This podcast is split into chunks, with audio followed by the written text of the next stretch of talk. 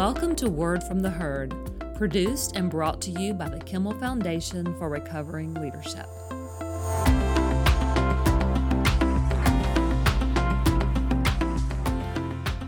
Welcome to Word from the Herd. I'm Thomas Hill, your host, and today I've been joined in the studio by a really interesting guy that I'm excited to talk to, uh, Lieutenant Waylon Cubit. Welcome, Waylon. It's good to have you. Thank Can I call you Waylon, or do I Yeah, need to call you Lieutenant or No, Officer? Well, is it official? I don't know. It's, Yeah. just, it's not. It's not. I'm not interrogating you. I hope not. I was Right. planning on interrogating you, Okay. actually. Yeah, Waylon Okay. is fine. Yeah, that's great. Thank you. And uh, Waylon's been with the Oklahoma City Police Department for 20. 22 years. I've been in law years. enforcement. 25 years. Unbelievable. Right at 25 years. Going on 25 years. The thing that is really impressive about Waylon's career is he's really kind of dedicated himself to helping people who are at risk, uh, predominantly young people. And um, at one point in his career, he you know he started thinking, hey, we need more than just police intervention. We need prevention programs. And so, quite a while ago, he helped found or establish the Oklahoma City Police Department FACT unit, which stands for Family Awareness and Community Teamwork, which is aimed at building character and empowering at risk youth while also dealing with some gang prevention programs and, and things like that. And, and that's been a, an outstanding program. And through that and the other things that he's been involved in, he's kind of earned the title of Master Mentor. And we're going to talk about that a little bit more later. So I'm, I'm interested in that. So, again, welcome. I'm going to ask you the same question I ask everybody um, just to kick it off, and that is who was your hero when you were growing up? And if it's changed, who's your hero now? And, and tell us a little bit about why. Tell us something about that. Yeah. so for me, hero is um, was close to home. It was my dad. It is my dad. Uh, now there's also some some surrogate heroes, right? That you grab a grab a hold to, and you just admire their work, and they inspire your work, and and, and you kind of start modeling modeling your, yourself after their work.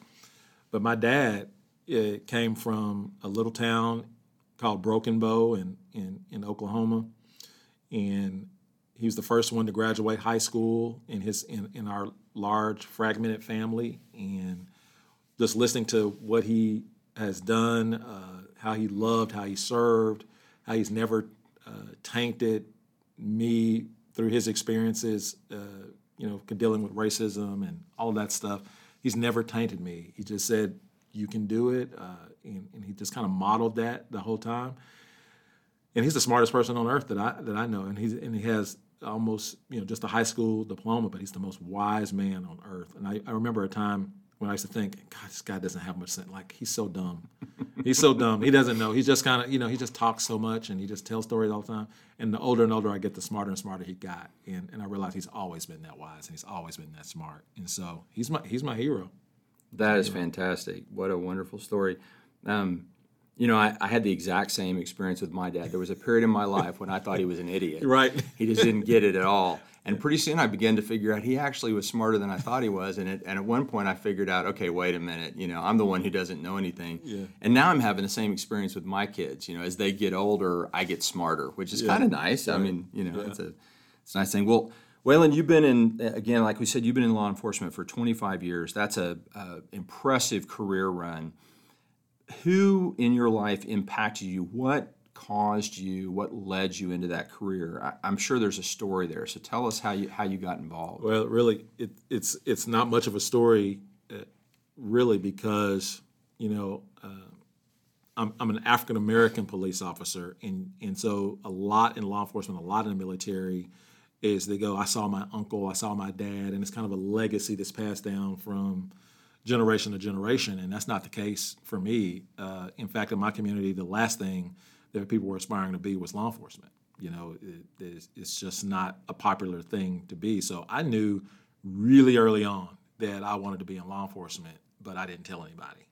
And so I secretly watched police officers as they entered uh, stores or neighborhoods on their traffic stops. Whenever I watched the cop shows, and, and I really have to be, I really have to say, I was inspired a lot by what my dad was watching on TV, and that was Gunsmoke and, and, and Marshall Dillon and all.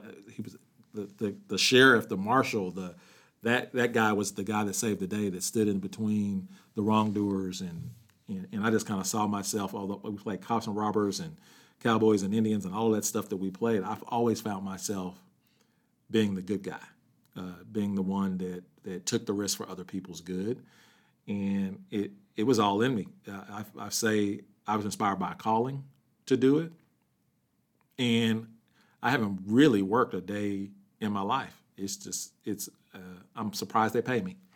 I'm really shocked they pay me. Uh, so I have that much, uh, and I love the, the the, the the notoriety of it, meaning like it's a noble profession.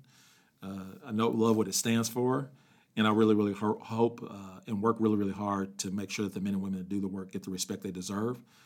But also work really really hard to make sure that uh, that the men and women that do the the job uh, respect why we do it for the people.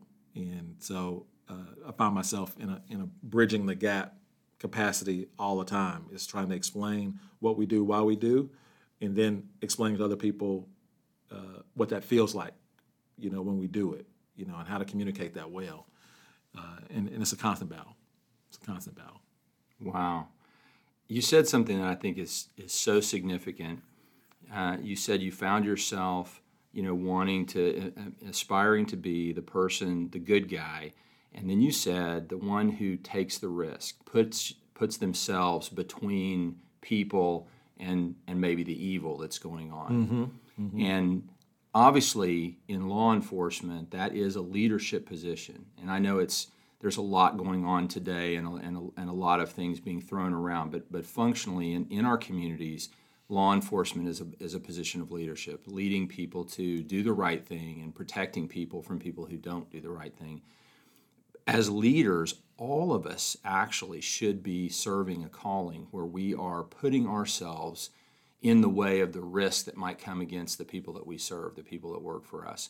And I, I see leaders often not doing that. I see mm-hmm. leaders who, when risk is there, they they let the company or the group or whatever take the risk and when things don't go well they kind of throw the people farther down the ladder under the bus you know and when things go well they take the credit for it and the opposite should be true as leaders when things don't go well we should be the ones stepping to the front saying that was my responsibility i'll take that you know the team was doing what i asked them to do and then when things go well we should push our people to the front and say, "Look at how great our people mm-hmm. are. Look at the, what they're the, doing." The buck stops here. Yes. When it when it goes bad, and, and when it goes good, it's all theirs. Yeah, yeah. absolutely, a- absolutely. They, because it it doesn't. I get a lot of credit for what my unit is doing, and and it's not fair because they are they are. I, I cast the vision. I, I put them in position, but they make the plays. Right. They make the plays, and it's all about them. If it if it goes wrong, I put them in a bad position most often, or I didn't communicate the vision very well, uh, or something. It all comes back uh, to me. Uh, and, and, when we're talking about leadership, is like what makes the good leader. This to me is the good leader is the person willing to sacrifice what they want for what other people need on a consistent basis, That's over beautiful. and over and over again. It's not about what I want, it's about what they need. Oh, that's wonderful. Thank you so much for that. Okay, so I said we'd get back to this. Okay. this title of Master Mentor, that sounds pretty special. I mean, that's an honor. Um, clearly shows that people have a lot of respect for you, especially uh, among inner city youth and the different groups that you work with. So, tell us a little bit about your message in that respect um, you know, if, if, you get an opportunity, when you get an opportunity to speak to young people, you know, what do you say? And then as a follow on to that question, I'll go ahead and ask you, and if you need me to remind you later, mm-hmm. I will. Um, if you could ask corporate leaders or organizational leaders, you know, the people that are predominantly uh, our our target audience here, for help in one area, what would that be? Mm. Yeah, yeah, you might have to remind me that. But yeah, master mentor is an honor, and and the reason I I don't know where it comes. It comes from other master mentors, like pe- other people that are in that space that are trying to coach and and help people. They recognize game peeps game. Like I, I know you got good game in this, and so we kind of recognize each other. And there's some there's some people all over town that are, are doing that well. Uh, and so yeah, it's a it's an honor to do that. What uh, what I like to, to see, the reason you get that is because I constantly asking myself, uh, and I made a list of this uh, for me before. I'm asking myself when I'm around young people, when I'm around people that need influence, that are seeking influence, leadership, is I want them to be able when to, to point to me when people ask them who cheers on your dreams. Who who is that? Who cheers on your dreams? I want them to say that dude right there, Mr. Cubit cheers on my dreams. When when uh, when they go, who who in this town is really challenging the way you think? Who's who's doing that? I want them to say me. I want them to say, I want them to point to me when uh, where does who creates a baseline of wisdom for you? That guy. That guy right there, when I go to that center, I know I'm always going to get a baseline for what's smart, what's right, what's the wise thing thing. The thing that I know in, innately in my heart is the right thing to do, even though I want to do something else. He always keeps me centered uh, on that. Who cares enough about you to correct you, to rebuke you, to not let you get away with it? Who's going to hold you accountable? That's I want good. that to be me. Me. Yeah. Who plays with you, who has fun, who jokes with you, who is not so serious with you when they don't have to be. That's me, right? I want that to be me. And then who offers you perspective? Like, let's look at this another way. Like it's the way you see it is not always the only way of seeing it. Who gives you perspective? I want that to be me. And then and then lastly is unconditionally who loves you no matter what. Who loves you no matter what. Uh, that's me. So that's a lot to remember. But master mentors, master leaders, master coaches know these three things. Uh, add value to people, period. Wherever you go, just always looking for ways to add value. Uh, two, believe in what they can become. Like I recognize that the person that's sitting before me right now is on their way to being better than what they are right now. And then I have to love them unconditionally, period. Knowing that they're going to disappoint me, they're going to make me mad, they're going to, uh, and I'm not going to worry about all of that because I know that, that there's a person in there, they're going to disappoint me, they're going to let me down.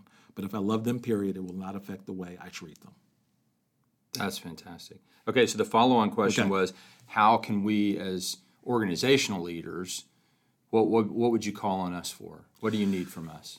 Right. So everybody, everybody that's in my realm of influence, like all of my relationships, I'm always trying to leverage those relationships for the good of others. Like so, pick up the phone when these when these master mentors are saying, "I need a job for X. I need this parent to need a job. I need them to get it. I need to walk them around a boardroom. I need to use your space." Uh, I need opportunity. Uh, people that, that do nonprofit work like I do in organizations, we frequently need money. But more than that, we need opportunity and volunteers, right? We need resources, not just money all the time. Uh, what what when in the gang world, when I first started doing this, I was mentoring a lot of gang kids, and I would and, and I would lose those gang kids because the guy on the street appeared to be rich and resourceful, and he said, "I want you to come hang out with me." And he would and I couldn't I couldn't influence him to come hang out with me because I didn't have deep pockets and resources. But but that's changed. I went to the community and said, I need to at least appear like I got deep pockets and resources so that I can have their attention long enough to uh, earn their respect. And once I got their respect, they'll follow me anywhere. I can lead them into a successful life. And so corporate America uh, has to has to identify the master mentors that are around in the neighborhoods and in places, and then empower them and hold them up and, and, and get behind them and honor their requests because they're always thinking of others and not thinking of themselves. Master mentors. I'm not talking about the guy that just reads with somebody, you know, uh, or, or they're mentoring just the people in their family. These master mentors are looking for opportunity to serve wherever they go wherever they go. I've started mentoring at the 7-Eleven down the store. I ended up getting a relationship from a kid that recognized me from the center and it and, and became one of my mentees. That's awesome. Yeah. Okay, so you said a couple of things I want to I want to highlight. Um, back when you were kind of summing up your message, um, you, you talked about you know if you if you're going to be a master leader, you you have to love people un- unconditionally, and that's a word we're not often comfortable using in leadership. We don't we don't like to talk about loving people, but Right. Um, so pick another word, right? I mean, you know, we can say we care about people unconditionally. We care about and value them unconditionally. Mm-hmm. But it really is love. I mean, it, you know, it's not romantic love. It's it's brotherly love. It's you know, it's Right. taking Let me care let me, of the. let me take that for you. It- it- because love is an action, not a feeling. When you know when you say the word love, you're all thinking about a feeling. But when a leader says love, he's talking about an action. It's a it's it's produced or it's just proven by what you do, not what you say.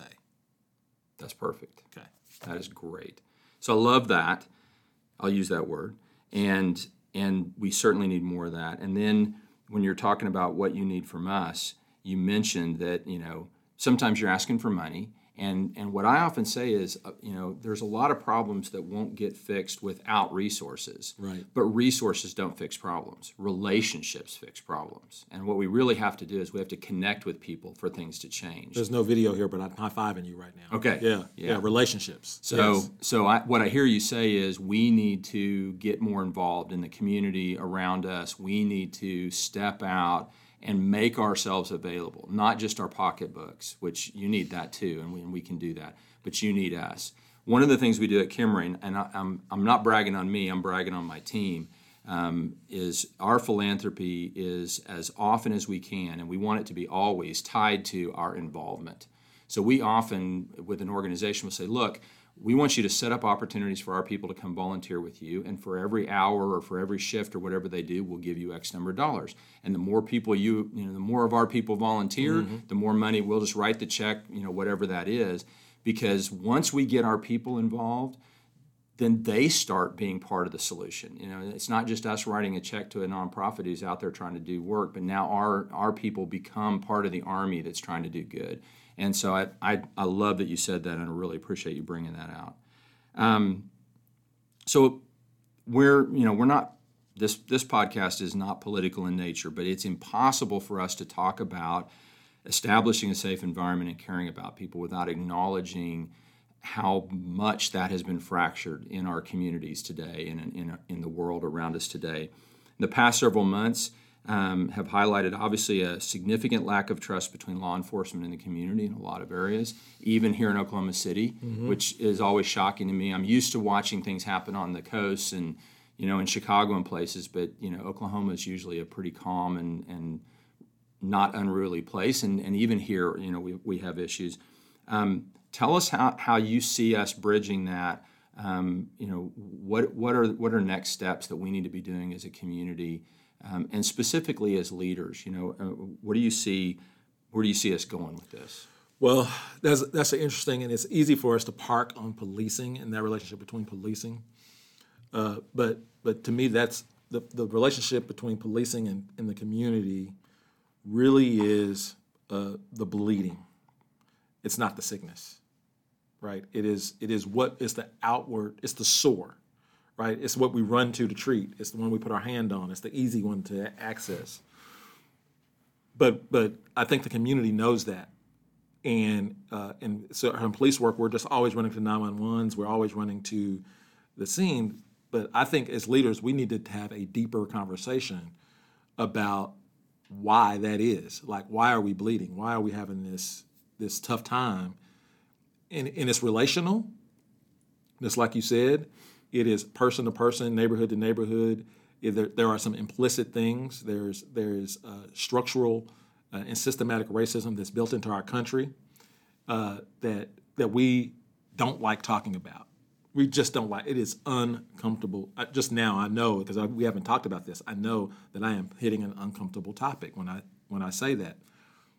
But but I want to say that racism in this country is not the elephant in the room. I saw this quote today. It is not the racism. Uh, it is not the elephant in the room. It is the room. It is the room, and we are in, we're occupying the room and never talking about our relationship uh, with racism. It is a shared American history that uh, we can actually have uh, two different perspectives on, and if we don't talk about it, we never solve it. Just because we don't talk about a problem doesn't doesn't mean it doesn't exist. And so uh, it, it is glaring, and and and I know that because uh, I have a very diverse group of friends, and I know that in one friend group, they're talking about this. with nobody else from the other group in the room. How much how much are we going to solve that problem just talking about it amongst ourselves? Right. And I know that that's not an isolated conversation when I go to the other side of the tracks. We're having the conversation, we're just not having the conversation together. And we're not agreeing on what's true. Right? We fight about all kinds of things, but we're fighting about what's not true. So, here, to answer your question, to bridge the gap, I think leaders need to bring a big dose of truth to people that they, that they lead. This is the truth. Whatever the truth may be, for whatever, here's the truth. Now, we can argue about how we deal with the truth, but we're not going to argue about what the truth is. What we're dealing with today is, is that we have uh, a variety of different truths being told. Leaders tell the truth even when it hurts. This is not good for you to hear, Mr. Hill, but I got to tell you. This is the reality. Now, let's talk about how we're going to deal with the reality. I hate to tell you the truth, but we, but we got to deal with it. The truth, the facts will not change. Emotion will be everywhere, but the facts will never change. And so we just haven't, we just haven't, we're just not talking about the facts, how we got here. Why, why do certain people not trust the police and other people do? Why is it so? Why is it some people are very, very scared on a traffic stop and other people are not? What, does, what, why is that? And when police officers want everybody to feel the same on traffic stops, that is our goal. But it's not the reality. So what, what can I do to help it? Not talk about it, or just be real? And, and let's just let's just be honest. I'll tell you this one story, and I don't know how much time we got, but uh, a, a, year or so ago, uh, one of the kids that grew up in our program that was mentoring, a great kid, uh, he graduated, he went on. Uh, I haven't heard from him. Uh, I started mentoring when he was 15. It's 10 years ago. He knocks on the door of a center. I was there just working. And, and, and to make a long story short, he comes in and tells me, I don't recognize him. He's grown, he's got a beard, deep voice. He, he comes to me and says he had something he wanted to tell me. I was so happy to see him. And he said, Listen, I need your help with something. And I said, What, what happened? I can help you with anything. He says, Well, I shot and killed a man uh, at the beginning of the year. I said, Oh man, that's terrible. What? How are you here? What happened? He says, Well, uh, before the police came, I ran and I've been on the run ever since. I'm going, Whoa, you can't, you cannot possibly be here. I'm like, I'm the police, and I know you, you look at me as your mentor, but uh, we, I gotta turn you, I gotta take you in. He says, Well, that's why I'm here. He says, I, I, uh, I haven't been able to sleep. I haven't been able to, to eat. I haven't seen my family. I haven't seen my kids. I've been on the run. I just think this whole thing is just horrible. He says, But I did the right thing. I did what I had to do. Let me tell you what happened. I said, I don't want to know what happened. I don't want to be a part of your case. We just got to go. He says, Well, uh, I got to tell you, the reason I'm here is because I know that I can trust you, and I don't trust police, and I know that that you will you will you will take me in. I said, well, if you thought you did the right thing when you did it, why didn't you stay and talk to the police then? He said, because I'm young and I'm black, and I knew they wouldn't give me a fair chance. He said, but you're the only man in law enforcement the only people that come here in this center, I, knew, I trusted these officers here. So I'm coming here to tell you my story. Would you take me and turn me in? Well, I called my pastor. We prayed for him. We took him down there. It was all on video. They found out that uh, what he did was justified. He, he was let go. And, and, the moral of the story, part of the story is he was contemplating suicide because he didn't think the police would trust him because he was black. Now, I don't think that's the reality, but it is the reality in his world, and it was very, very real for him. And so, what I decided uh, that I would do is that no longer will I just do police work the way I just do police work. I want to start listening differently, listen with my heart, and not just with my ears. Clearly, clearly, this distrust is coming from somewhere. And if we don't sit down and start talking about the, the, the, uh, the foundation of this fear, the foundation of this feeling, how will we ever solve it? So, anyway. Let me say amen. Um, it's interesting because I, you know, I tend to take all the things that, that I hear and see, and, and I can't help but, but put them in a in a leadership context. You know, how does that impact me as a leader? And I and and listening to you talk about that, I think about all the different problems that we end up interacting with and having to resolve just in the daily operations of a business. We're a manufacturer here at Kimray. Mm-hmm. We make products. We've got quality problems, we've got supply problems, we've got, you know, all different kinds of things happening. And it's never the case that we all sit around and argue about the reality that we're seeing happen. We don't always agree about why it happens, mm-hmm. but what we what we do is we say, look, we're observing this reality. This is this is happening. Yeah. This is the product isn't the quality that we need, or these parts don't fit, or something's happening. And then we say, look, let's start measuring things and find out where the problem is. And we may not, we, all, we may all have a different idea about where the problem is, but we don't argue about that because we can figure it out. If we all agree that the part coming off the machine is not the way we want it, it's just a matter of how many different things do we need to measure or check. And then when we start talking about solutions, the same thing's true. We say, look, here's a solution, here's a solution, here's a solution. We may not all agree what the best solution is, but you know what we can do? We can try them and we can see if there's an appreciable difference in the outcome of the system that we're working on, right? What leaders do make that decision. I know that the, that the system that we're talking about here, you know, communities and people's biases and all the different things that have happened historically, yes, it's complex and it's complicated. But you and I both know, and you said it, if we would stop arguing about whether there's a problem, and I say, okay, look, here's the here's what's happening. It's right in front of us. We can document that. Now let's start trying different things. Let's let's agree that we're going to measure and try different things to see what's happening that's how leaders typically solve problems, but that's not what we're seeing typically among our leaders nationally or even locally. And and that I think is is, is has to change, or we're not going to see any, any difference. So, you, I mean, you hit the nail on the head there. No, you you put it in great. That's a great uh, analogy and the segue to to solution based leadership. Like we need to identify the problem. We can see it. Like it's coming down the assembly line wrong. We don't have a product that we like, Right. and we do know we have the capacity to to produce something we do like, but we have to agree on what's true. Right. I think that's perfect. Very very good. Okay, so um, you work with young people all the time. Um, so this should be a, an easy. This is a slow pitch right over the plate.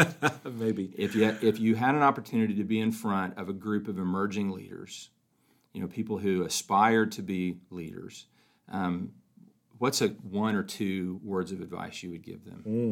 I think we probably probably probably covered it in in the baseline for leadership. For me, is uh, and I'll go back to earlier in our conversation. Is you leaders need to recognize that people uh, need you to sacrifice for what they need.